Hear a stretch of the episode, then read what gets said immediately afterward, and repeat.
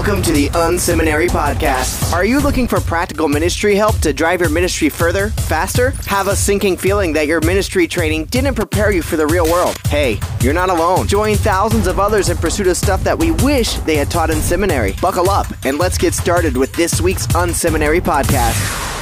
Welcome to uh, Next Generation Generosity. This is going to be a fantastic conversation with uh, some leaders who are um, really at the forefront of trying to help church leaders, um, really as you try to engage with the people in your church, particularly around generosity. And um, you know, we know we know that at the end of the day, a part of what we're called to do is to help people live a generous lifestyle. And today, um, we're going to talk about some tools and some approaches and, and a particular study that's been done uh, on this this uh, conversation. And so we're going to just go around the bullhorn. Maybe start with you, Steve. Why don't you introduce yourself uh, in your organization? Then we'll go Derek uh, and Randy. So, Steve, why don't you tell us a little bit about um, about who you are and what is it that you do? Thanks, Rich. Um, hi, my name's Steve Caton. I'm part of the leadership team here at Church Community Builder, and um, uh, I am also an avid skier. So living in Colorado is a good thing for me. here looking at Pikes Peak out my window. That's uh, it always makes going to work really easy when you do that. But, we don't have um, a view like that here in New Jersey. I'm looking out my window and I see the Parkway. That's that's it. So. you got a nice office there, though. It yeah, it's not a bad office. uh, so yeah, uh, did you you want me to talk a little bit about Church Community Builder? Yeah, tell well, us a little bit about Church Community Builder as well. Yeah, so uh, just in a nutshell, what, uh, what we really are, we're known for church management software. That's how most people in the marketplace know us, and that's that's great. We've been doing that since 2002. But the uh, kind of the why behind that for us is that we really are inspired to equip church leaders to steward the people that God's uh, brought to their church and help them understand whether people are moving forward mm their engagement with the church and, and discipleship with Christ? Are they going forward? Are they going backwards? Are they kind of stuck? Um, so that the church leader can be proactive about reaching out to those people and just loving on them and making sure that uh, that yeah that they are that they're getting what everyone what we all hope that they get from their relationship uh, with our churches and, and with God and so and we do that through the software. We also offer uh, coaching that really is about aligning up uh, software with processes in the church and that sort of mm-hmm. thing. And then we offer a peer-to-peer learning community strategy called Tribes, which has been a lot of fun too. So that's that's in a nutshell. That's who we are and what we do. Very cool. Derek, uh, why don't you tell us a little bit about uh, yourself um, and tell us uh, about eChurchGiving as well? Sure. Hi, everybody. You can see me okay. uh, my name is Derek Gillette. I started uh, on with the eChurchGiving and PushPay team uh, about uh, 90 days ago, so I'm hoping for that 90-day uh, review to go well, which is uh, sometime next week or so. fingers crossed. Um, but but the team's been great over here. You know, it's growing like crazy. Um, even though we've been around as a company for two, three years, we're just kind of launching in the states about a year ago. Mm-hmm really focusing on how do we help uh, churches and faith-based communities engage those new and young givers, especially. Um, you know, we just have this idea that there are always going to be that faithful 20% they're going to give no matter what method you put in front of them. But then how do we increase that number to 25 or 30% just simply mm-hmm. by the tools uh, and making things really easy and accessible. Um, so I've had I've had a really great time these last 90 days, just having a ton of conversations uh, mm-hmm. with pastors and other church leaders. Mm-hmm.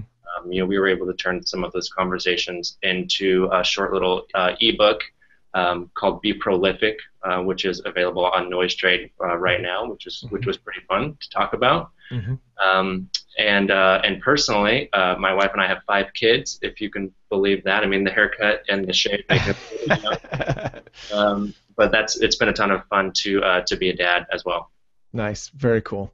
Well, Randy, uh, we're so glad you're here as well from Mag Bookkeeping. Why don't you tell us a bit about yourself and also about Mag? Sure will. Thank you. Um, well, first of all, I'm a recovering executive pastor. So, spent 13 years, wonderful years, as an executive pastor at a church in Tennessee that grew from 400 to about 3,000 people. Mm-hmm. When it got to that size, I realized that my gifts, passion, and ability and the church's needs had grown apart, and so was pretty clear God was opening a door for an, another chapter. Mm-hmm. Spent five subsequent years doing church consulting across the country with churches, especially that were growing in need of expansion and structural change and that sort of thing. Mm-hmm. One of the things I noticed about a lot of them, not everybody, um, was that their finances uh, in financial reporting oftentimes was a mess, mm. and so met um, uh, my old friends and colleagues that had started Mag Bookkeeping as part of a, a larger company uh, to serve churches, uh, doing doing bookkeeping, but more than that, doing financial, um, all things financial, payroll, um, uh, offering some CFO coaching and consulting, and just really allowing pastors and church leaders to focus on ministry and basically say, "We've got your finances, mm-hmm. we've got it for you, and we can we can handle it." And so. Um, I'm the VP of uh, operations for Mag Bookkeeping, and we serve churches really across the country mm-hmm. with virtual bookkeepers across the country, and we are privileged to get the best of the best because our our team loves getting to stay at home and work a flex schedule, but carry, uh, use their gifts and abilities as bookkeepers and their passion in local churches. So wonderful um, to see the convergence of these folks with uh, churches across the country that really need the services. So that's that's a bit about us. We're recording this in January. That must mean that this is uh, a busy time of year for you, right? There's a, a lot going on. Being a church leader, I, trying to close our books for one in one church, I can imagine what it must be like for you guys trying to close the books on all of those churches. Yes, uh, that's incredible. Yes. Well, we're going to uh, be taking some questions hopefully later on. If you've got questions, please just feel free to enter them into the side box there. We'll uh, we'll hopefully get to some of those. Uh, but Steve, why don't we start with you? Um, why did you set out to do this uh, next generation generosity research? What was kind of what were you thinking uh, when you said, "Hey, we need to we need to set out and, and maybe put together a bit of a report here"? Yeah, you know, a couple of things uh, struck me, Rich, that I wanted to, to dig a little deeper on. Number one, just as I think about um, my giving habits and the giving habits of all of my peers, um, and I, by the way, I'm not like the youngest guy on the uh, on the webinar, so uh, you know, I know that this a lot of what I'll share is sort of native to this next generation of givers, but I think that what we're going to talk about is also more native to people that are kind of in their 40s and 50s than we realize. So I just kind of hanging out with people that I hang out with, I noticed that no one carries checkbooks anymore. Right. And you, you see the, I, I watch the offering plate go by in the church and I see hardly anybody putting cash or checks in there. And so I'm like, I wonder, you know, I wonder how people are giving to the churches that, that I'm visiting. Uh, and so I would go look at their websites and things like that to see how uh, well how easy they were making it uh, for people to give online, and you just see kind of a real wide variety of experiences there. So I was just curious and really wanted to dig into that. The second thing is is that before I came to work for Church Community Builder, I worked in the uh, nonprofit world. Okay, mm-hmm. so I was uh, in the nonprofit world they've been wrestling with this online giving and digital giving thing for a little longer, I think, than the local church has, and has been a little ahead of the curve in terms of trying to meet that demand. And, and what I've seen there is some pretty amazing statistics mm-hmm. about what happens when they make giving easier uh, through digital uh, venues. And uh, I just was curious to see if we would see that same kind of result in the local church with the sampling that we were looking at. Nice. So now, Derek, kind of following on with that, um, you know, what are some of the best practices that churches are, are, are finding when it comes to this kind of whole implementing both, you know, online and mobile um, giving? What are some of the things that you've learned through this, you know, this process? Yeah, well, there's a lot of uh, technical aspects to it, of course, that we know. Um, but I would say that the, the, the biggest thing to start with uh, for churches that are kind of considering uh, how to reach those new givers is just the belief or the mindset uh, of your church and of your board and, and of the mm. leadership. Mm-hmm. Uh, we know that a lot of things with faith uh, start with a belief system. Um, and so the thing that we really uh, talk uh, talk to uh, a lot of churches and pastors about is just that technology doesn't have to be the opposite of obedience, um, mm and that there's a way to kind of combine those two things together. Um, and so I think that would that would be kind of the biggest the biggest best practice that I, I would recommend to people.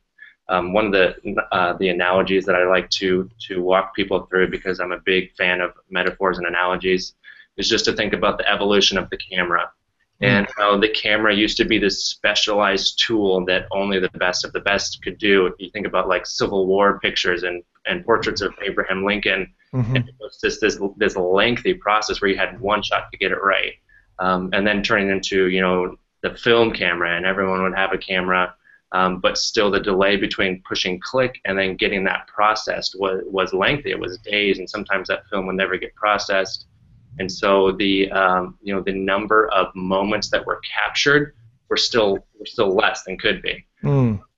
And then when we had you know the digital camera, and then finally the smartphone, that really opened up this idea that every single person can be a photographer. Mm. Uh, there's nothing wrong with that. I think that there was a little bit of a belief or a mindset switch that happened where why would someone now pull out a disposable camera at a wedding, which they used to do?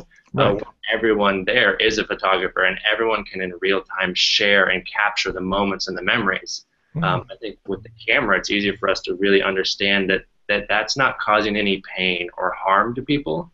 Uh, it's it's really just opening the door for really great uh, things to happen and um, for socially people to be brought together. Mm-hmm. And so we know that it's a really tough thing for churches because it does feel like technology sometimes goes against faith and heart and obedience. Um, but you know, we would just love to encourage them to kind of talk and dialogue through that um, to to find a way to marry those two things together. Okay. Um, now, Randy, uh, you, you, know you work with a lot of different churches across the country. Um, you know, what have been some of the benefits that churches have found um, as they start to shift towards more kind of mobile giving? Obviously, this might begin to tap some of the, you know, the, the research that came out, um, you know, around some of the responses. Why don't you kind of give us a sense of that? Yeah, I, I think that oftentimes um, people may think incorrectly about this subject, thinking that the um, that the um, you know that the church is creating something instead of removing an obstacle or a barrier. And I think what incumbent on leadership, I think one of the things that's incumbent on leadership is to remove obstacles or barriers, okay. and uh, recognizing where people are, where our culture is, how how rapidly things have changed in the way people transact mm-hmm. and uh, and and pay things um, you know, I, I, think it's really important to, to keep up with removing obstacles or barriers that are artificial uh, mm-hmm. and allow people to do what God's leading them to do. And particularly with younger folks that, um, you know, many people under 30 probably don't even know how to write a check. Right. They probably have never written a check. Right. And, um, you know, uh, so that's that's the approach that I think is important to keep in mind. Is this is a you know we've allowed barriers to form because we haven't uh, kept up with where people are and and and what they are, and so as we call people to things, let's make it as easy as possible. Uh, Derek used the word obedience. I think it's a good word, you know, mm-hmm. to, to be obedient to God's leading in this area. Mm-hmm. So. Nice. So, uh, Steve, um, qu- question to you, kind of twofold. First, um, if a church, you know, is looking to set out to kind of add some next generation giving solutions, you know, some of the things that we talk about in the in the report, what are some common pitfalls? And then, isn't just mobile giving? Isn't that just for small amounts? Isn't that just going to uh, playing a little bit of the devil's advocate here? Isn't that just about you know, you know, text you know Red Cross to ten ten ten, and I'm gonna you're gonna give five dollars. Well, we you know I'm sure the people who are listening in realize that the church isn't driven you know financially on you know donations by that. So why don't we talk a little bit about those two? So how what are some common missteps, and then isn't this just all about you know small donations? Yeah. Uh, wow, I love the the second question. so uh, definitely look forward to answering that. I'll, I'll save that one. So I'll talk about the pitfalls though. Here, the pitfalls that we see commonly with any kind of uh, digital giving, uh, implementation of digital giving, there's two big ones that we experience. One is that uh, whatever tool is chosen uh, makes it just too complicated, right? You've really got to simplify that process for the giver. Uh, if they've got to fill out too many uh, fields, complete too many fields, or you know they can they have to be you know left-handed and blue-eyed to be able to sign up for recurring giving it, they're, they're gonna they're gonna opt out of that process really quick. So right. solutions that require too many steps is a pitfall. And I'll say that sometimes this falls on the church too. And, and mm-hmm. you've probably seen this, Rich, where a church will say, "Hey, if you want to give, click here," and then they take you to a page where they talk about where they try to preach a sermon on giving. Right. And then at the bottom of the page, there's another link to actually go give. And it's like, no, you need to. If someone's prompted to give. Mm-hmm You need to just make it really easy and let them give right then and there. And so that that's the, one of the biggest pitfalls we see is they just make it too complicated. That's one of the reasons that we love uh, eChurchGiving and Pushpay is because their tools just make it so easy mm-hmm. to give. If I'm prompted to give, I mean I can do it in a matter of seconds. So that that's a key. Um, second pitfall, and this might be unique to us here, at Church Community Builder, mm-hmm. but when churches uh, have separated whatever that giving tool is from their church management system, mm. what happens is is one of the one of the most important indicators that we have for discipleship and growth is giving, right? Right. When we have that data separated from the other data that we have about serving, about small group attendance, and the other things that we kind of look at to measure church engagement, then we're missing a huge part of that picture. And I've seen it happen so many times where churches make uh, judgments and decisions about an individual or a family's engagement just based on giving alone, and they miss the fact that they're serving a lot, or they miss the fact that they're highly committed to their small group, uh, mm-hmm. and that's just a that's a big mistake. And so conversely, we also miss the opportunity to engage in a ministry conversation mm-hmm. where we might notice a trend if we have all of that blended together, we can kind of look at it in context of other things and go, huh, something's changed here. Let's right. call let's call them and see what's going on, and then that creates some really amazing uh, ministry opportunities. Mm-hmm. And when you see that giving separated, that data separated from your church management system, those things happen all the time where we just miss ministry opportunities and we misjudge people's engagement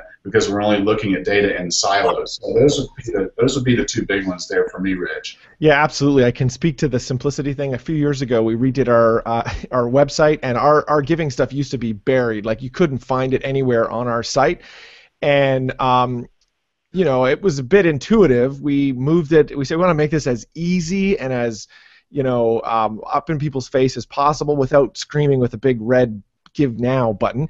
Uh, but basically did everything but that. And um, you know, we ended up paying for the tr- the website re- redesign just with online donations in like three weeks. Like it was like you can see the line on our giving, you know, online giving. It was like this, and then it just jumped.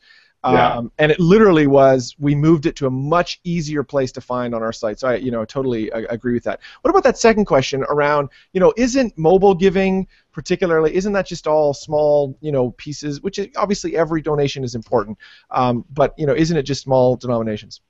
Well, yeah, I mean, a lot of times that's true that there are smaller denominations that are being given through those mobile giving venues and text to give and that sort mm-hmm. of thing in general, that might be true. But here's what right. we forget uh, is that and when we when that becomes a cumulative thing, mm. that's a big deal. So one of the things that we learned in the nonprofit world that did actually bear itself out in this study as well that there is an increase if, if somebody's giving offline and then you let them start giving online whether it's you know through the website or through mobile or what have you mm-hmm. their giving goes up overall they'll give more money than they were giving before why is that? I don't know. Maybe I think it's just because it's easier, right? And so mm-hmm. people get prompted to give for all kinds of different reasons. And when we make it easy to give when they're prompted, we're going to get a little bit more money. So our statistics show that I think online giving versus offline giving, when people were implementing these tools, giving was going up, you know, 3.8, almost 4%, something like that. Well, that in and of itself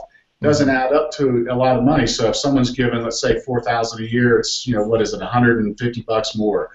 But look at what happens when you multiply that in a church of even just 400 people. Right. You're talking about you know $60,000 or more of new income mm-hmm. that's coming in from those little incremental gifts that people weren't giving before. So mm-hmm. I think we're really missing the boat when we just say, yeah, well, it's just incremental small gifts that we're getting now. Um, no, it's it's it might be, but the, the cumulative effect of that is very powerful. Mm-hmm. Um, Derek, are you there's you seem to have switched to just an icon. Are you are you there, or uh, did did you change? Sure. Uh, uh, no, my camera just shut off. Sorry okay. about that. Okay, no, that's fine. Great, uh, and that actually ties in well, kind of where I, had a question for you around simplicity and kind, you know, the the Pushpay solution, the you know eChurchGiving solution is very straightforward. You'll get a kick out of this. I was at a church just last weekend. I was visiting. Um, you know, a, a, a, very hip church here in New York City. Uh, that name rhymes with Donkey Kong. And, um, and it was so fun because I knew this was coming up, and uh, and they just pat, you know, just in there during their offering talk, talked about how they were doing Pushpay, and the guy beside me literally did, um, you know, Pushpay, and so uh, that, you know, it was kind of a fun uh, experience. But what role does simplicity play, do you think, in making you know, an effective solution for people, um, you know, actually in the pews or in our churches, you know, when you think about online or, or mobile mobile solutions, you know, what role does that play, uh, you know, with you? Yeah, so I'm going to try to move the conversation to very practical away from theory too. Right. We had this whole theory, you know, back in you know 2012, 2011 when they when they started the company was that we think that people will give more the, the simpler the process is. Right. Um, you know, and and as we were launching into the faith-based market in 2013, they really decided to test that theory out. Mm-hmm. So we at that time uh, we just had a mobile uh, app you know, now we have kind of a lot of other things, but we really just had this beta version of our mobile app that we gave to 260 churchgoers. Those churchgoers were spread out at a couple different uh, churches. Mm-hmm. Uh, we just tracked their giving habits for the, the next uh, three months to see what impact having uh, a 10 second mobile app would do on their giving. Hmm. Um, we grouped these people into three categories based on their on their giving history. So we had our regular givers who were always giving once a month. We had our intermittent givers who were giving, you know, one to two times every 90 days, mm-hmm. and then we had the people who had never given before uh, to a church. So what we saw after the end of that 90 days is that the people who were regular givers were, were now giving an average of uh, about $50 more per month. Mm-hmm. Intermittent givers were giving uh, about $75 more per month, and the brand new givers uh, were giving an average of $143 more per month. And that was nothing else had changed other than the company had put in their hands the ability to do a mobile payment to their church and have it happen as quick as 10 seconds. Um, so now fast forward to 2014, um, and we you know been on with some churches for you know the entire course of the year, and so we had uh, a church who was generous enough to let us track their giving for the entire course of 2014. Mm-hmm. Um, the one point that is really really interesting to note for this because I won't take up too much time here. But uh, for this for this church in 2014, they saw an average of 24 new givers every single month. So January was 24, February was an, another 24, and that those 24 givers were giving an average of $150 each gift. Hmm. So when you're talking real practical terms for a church, that's an extra. In this case, for this church, $3,600 every single month that would grow and build and build and build. Mm-hmm. Um, you know, and so again, technology isn't everything, um, but there is just this weird connection between. Uh, we now have this eight-second attention span because of mm-hmm. all of the stuff that's around us in our life. So there's this weird connection between simplicity, being able to respond in a moment, you know, making it as quick and easy as possible, and the obedience that we were talking about at the, at the start. Mm-hmm. Hmm.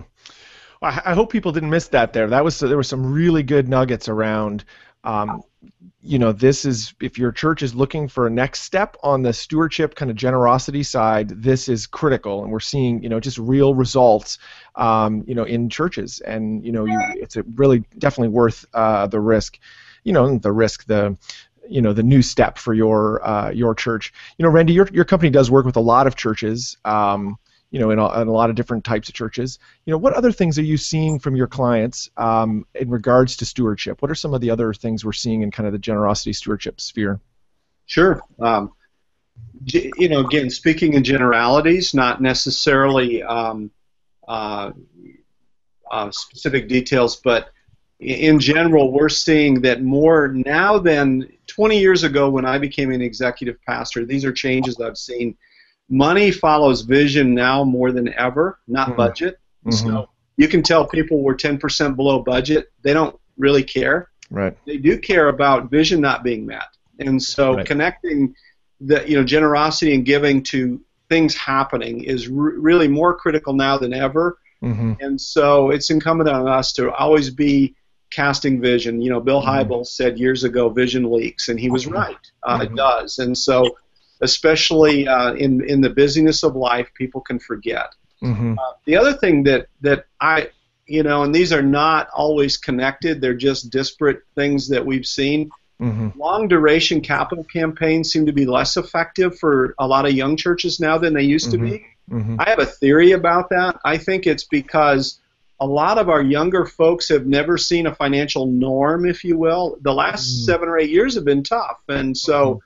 It's been very. It's hard for a younger family to make a financial commitment multi-year, given the backdrop or the history we've just been through. Mm-hmm. And I think it may that may never come back. And mm-hmm. so I think, but what we have seen be effective is shorter, um, focused mm-hmm. campaigns or mm-hmm. um, you know, projects, if you will. Mm-hmm. End of the year, Christmas, over and above giving, those kinds of things have done really well when they're framed correctly and when visions cast around those. And mm-hmm. so, even uh, it even adds the necessity to have good, quick response and mm-hmm. allow people to give in a, in a, in a manner and a means that best suits them. Mm-hmm. Um, the other thing that we're seeing is that growing churches today are reaching obviously more unchurched people, and that's what we want. We mm-hmm. want to see unchurched people reached. Um, 20 years ago, a lot of alternative churches were attracting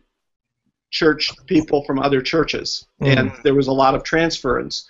Well, they already knew how to give, and they mm-hmm. already understood some of that. Um, to Steve's point about, um, you know, giving being an important part of discipleship and a metric toward discipleship, we've got to do some things really well to cement this and grow mm. generosity with them. One is you, ought, you have to be able to celebrate a first time gift.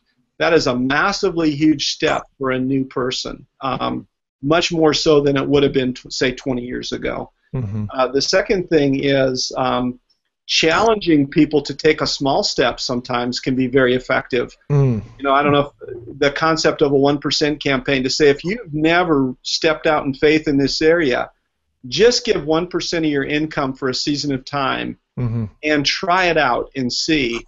And oftentimes that becomes an impetus for consistency, and then they can grow over time. And so you really are growing a giving disciple, I think, mm-hmm. uh, through that process and it's amazing what happens to people's hearts mm. when they start investing in God's kingdom. Mm-hmm. And so, and then the other thing is um, um, always connecting giving to change lives because that's what people so care about. And that's so, true.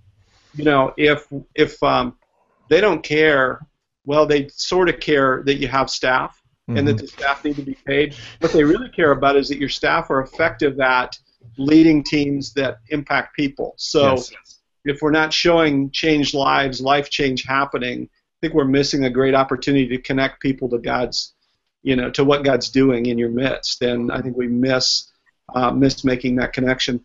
One of the things Steve said a little while ago that I thought was really critical is silos of data.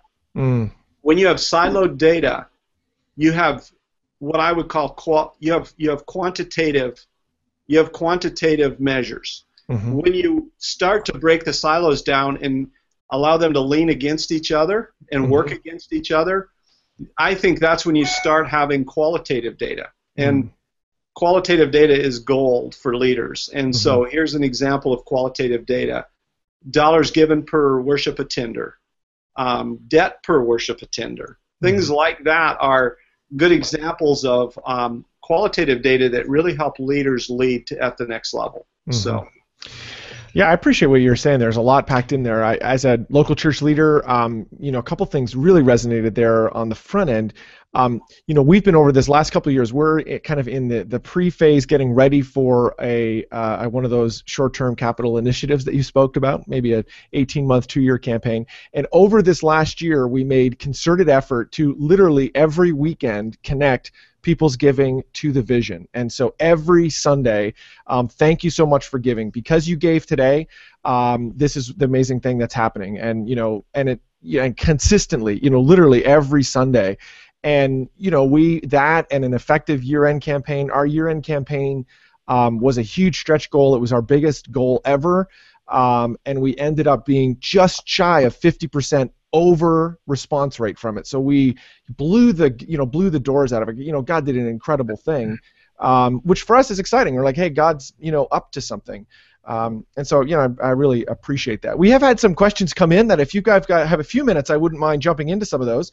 Um, Steve, why don't we start with you? Steve, from your perspective, um, you know, from CCB's perspective, how many churches, kind of by percentage, are engaged with online giving? Uh, yeah, I saw that question when it popped up, and uh, here's the. This might be a little bit skewed, right? Because pretty much every church that we work with does online giving. Uh, our sample size for the survey was, I think, pretty close to every church that we work with, and so the churches we're working with, you know, if they're they're sophisticated enough to use a web-based church management system, then they're probably they're doing online giving. Right. So, um, in terms of the, the the percentage of churches that we're doing what we would call the integrated online giving, which is what we were talking about there, and what I was talking about earlier, where it's not a silo. Yeah. About 67% of our churches were doing that, and then the others were doing something different. Um, so, uh, so I don't know if that answers the question, but that's kind of what we saw in our in our sampling. Okay, um, Derek, a question for you. Um, you know, some older people, say 50s and up, uh, have expressed fear about online banking uh, due to debit, credit card information being compromised. I've had it happen to me twice. I've had twice my my debit. Um, thousands of dollars taken out of a debit account. It was amazing how quickly the banks give you your money back. That's an incredible uh, thing, but that's out there, right? That people know that. Um, you know, how do you address or how do you encourage churches to address that fear uh, in their their congregations? Yeah, it's it's a very real fear, and you know there is that whole um, that whole like really take care of your finances and take care of your privacy and security aspect mm-hmm. that uh, don't necessarily come from a company like us, but I would really really encourage church leaders to have that as part of their teaching, along with having the tools in place. Uh, again, technology doesn't replace obedience or practicality.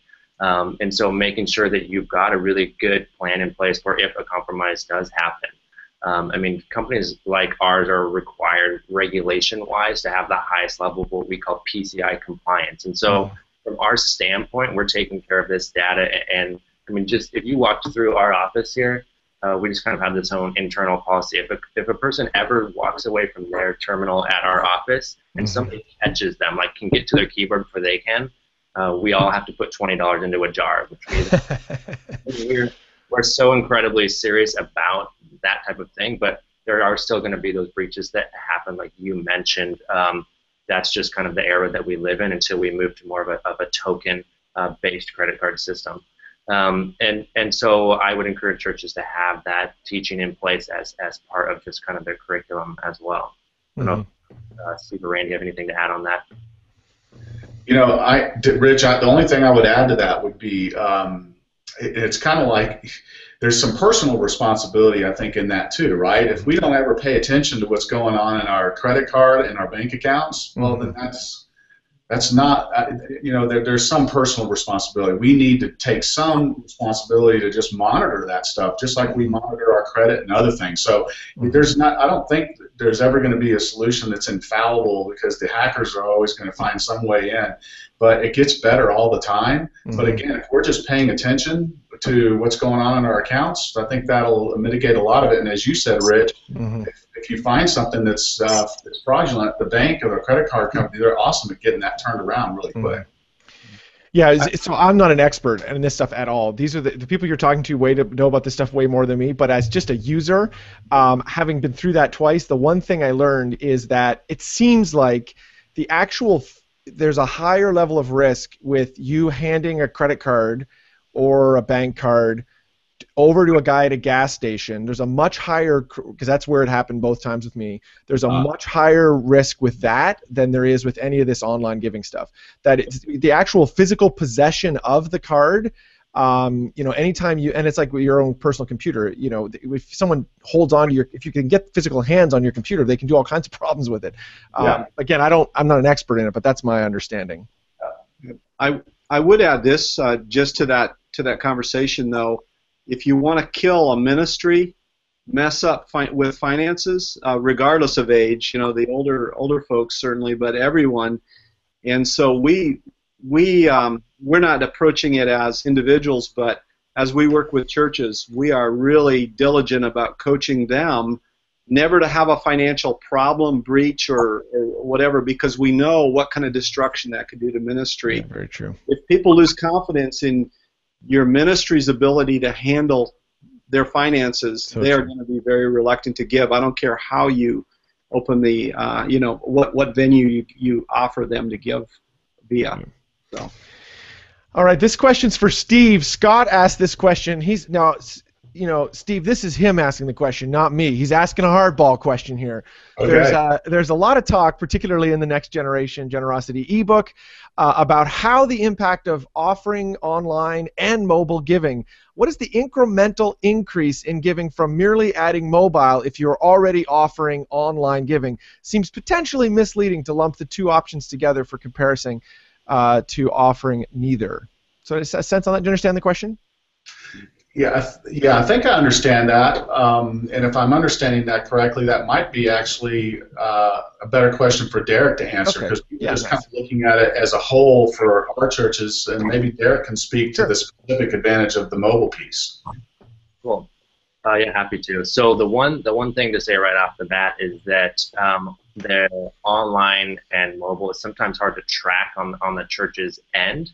Mm-hmm. Um, and sometimes what we're seeing too is um, the what a lot of times we're calling a mobile experience is actually just a kind of a mobile version of an online page that someone is viewing on on their mm-hmm. phone. Mm-hmm. So the way that we measure it on our end, so that 2013 study that I told you about, that 260 person case study, when mm-hmm. we were looking at the $50 to $75 to $143 increase, that was just simply from a mobile app. Mm-hmm. Uh, I don't have any way to compare that to online, uh, what they were doing online, but that's straight mobile.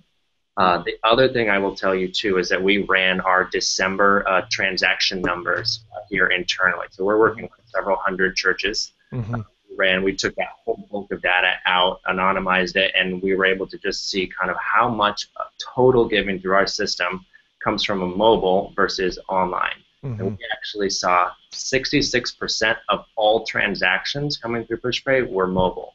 And again, we have the ability to do mobile, online, etc. Um, when we removed the reoccurring uh, transactions, that number actually jumped up to 80%. Hmm. And so there is, uh, I can't, so I don't have like an exact, you know, increment that would go up from online versus mobile, but I can tell you that the more and more people that are, that are being introduced to mobile, the more people want to use that experience. Mm-hmm. Very cool. Well, this has been a great conversation. We're going to give uh, each of you a last word, kind of a little bit of a right lightning round. Uh, what would you say to church leaders? This has been a you know a fantastic conversation. You know to learn. I know for me it's been informative, and you know I hope it's uh, it's poked and prodded you if you're listening in uh, to be thinking about um, you know mobile giving, online giving, next generation generosity uh, in your church. Uh, and these are obviously great organizations to start the conversations with. So why don't we go, Steve, Derek, and then Randy, and we'll we'll uh, we'll wrap up there. So, Steve, any last word, and then how can people get in touch with uh, your organization if they want more information?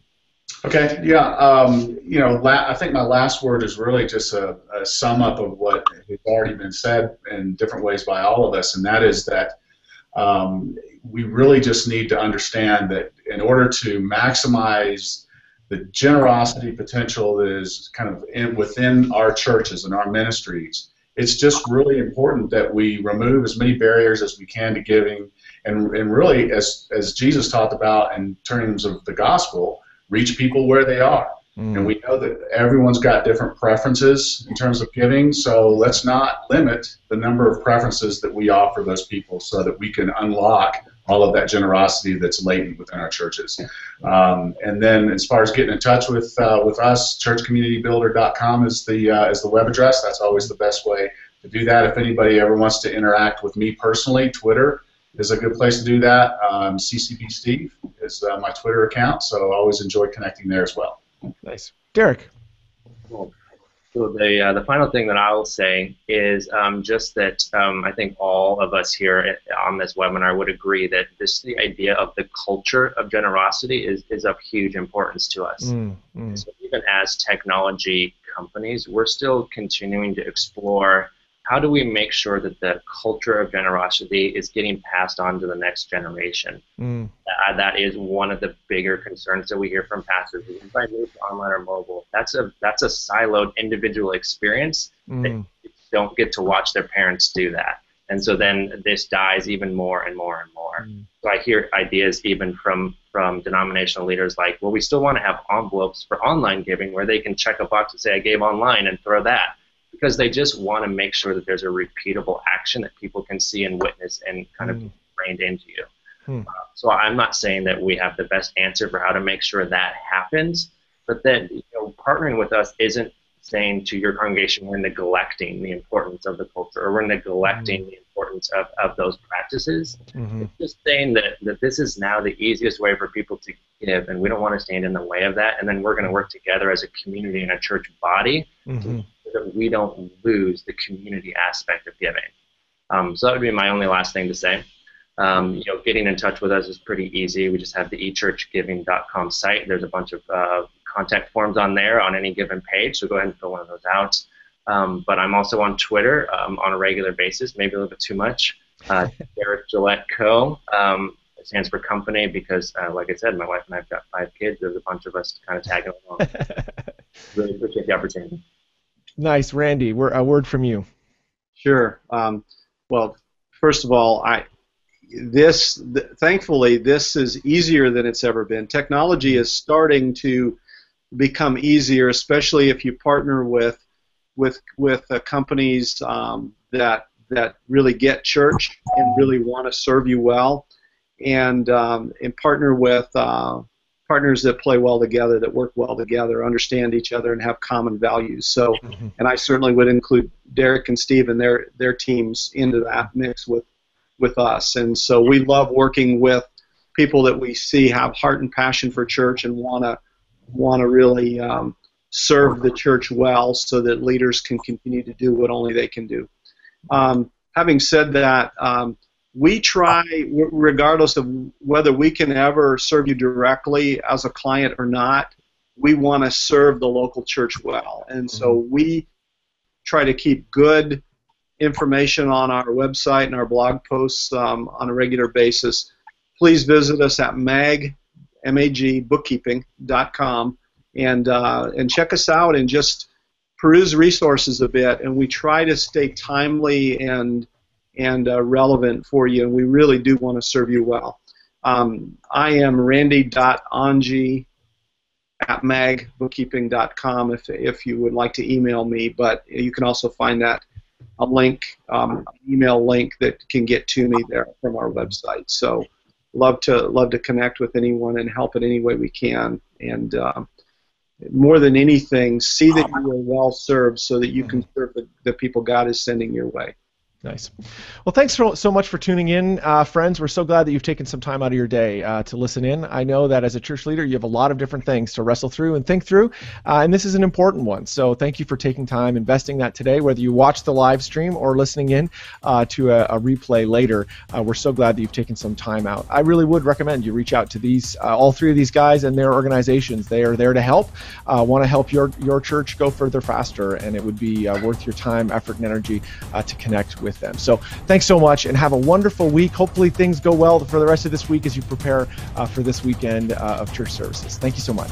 Thank you for tuning in to this week's Unseminary podcast. Don't be shy. We'd love to connect. Check out Unseminary Inbox. You can sign up at unseminary.com and we'll send you helpful training resources every week. Plus, you'll gain immediate access to our exclusive members area with tons of resources you can use. Connect with Rich on Twitter at Rich Birch or through email, rich at unseminary.com. Don't forget to check out the show notes for this episode at unseminary.com. It includes links to what we talked about today and more. Leave a comment. We'd love to hear from you. Did you enjoy today's episode? Drop by iTunes and leave a review. Thanks again for tuning in to this week's Unseminary podcast. Join us next week when we'll learn more stuff we wish they taught in seminary.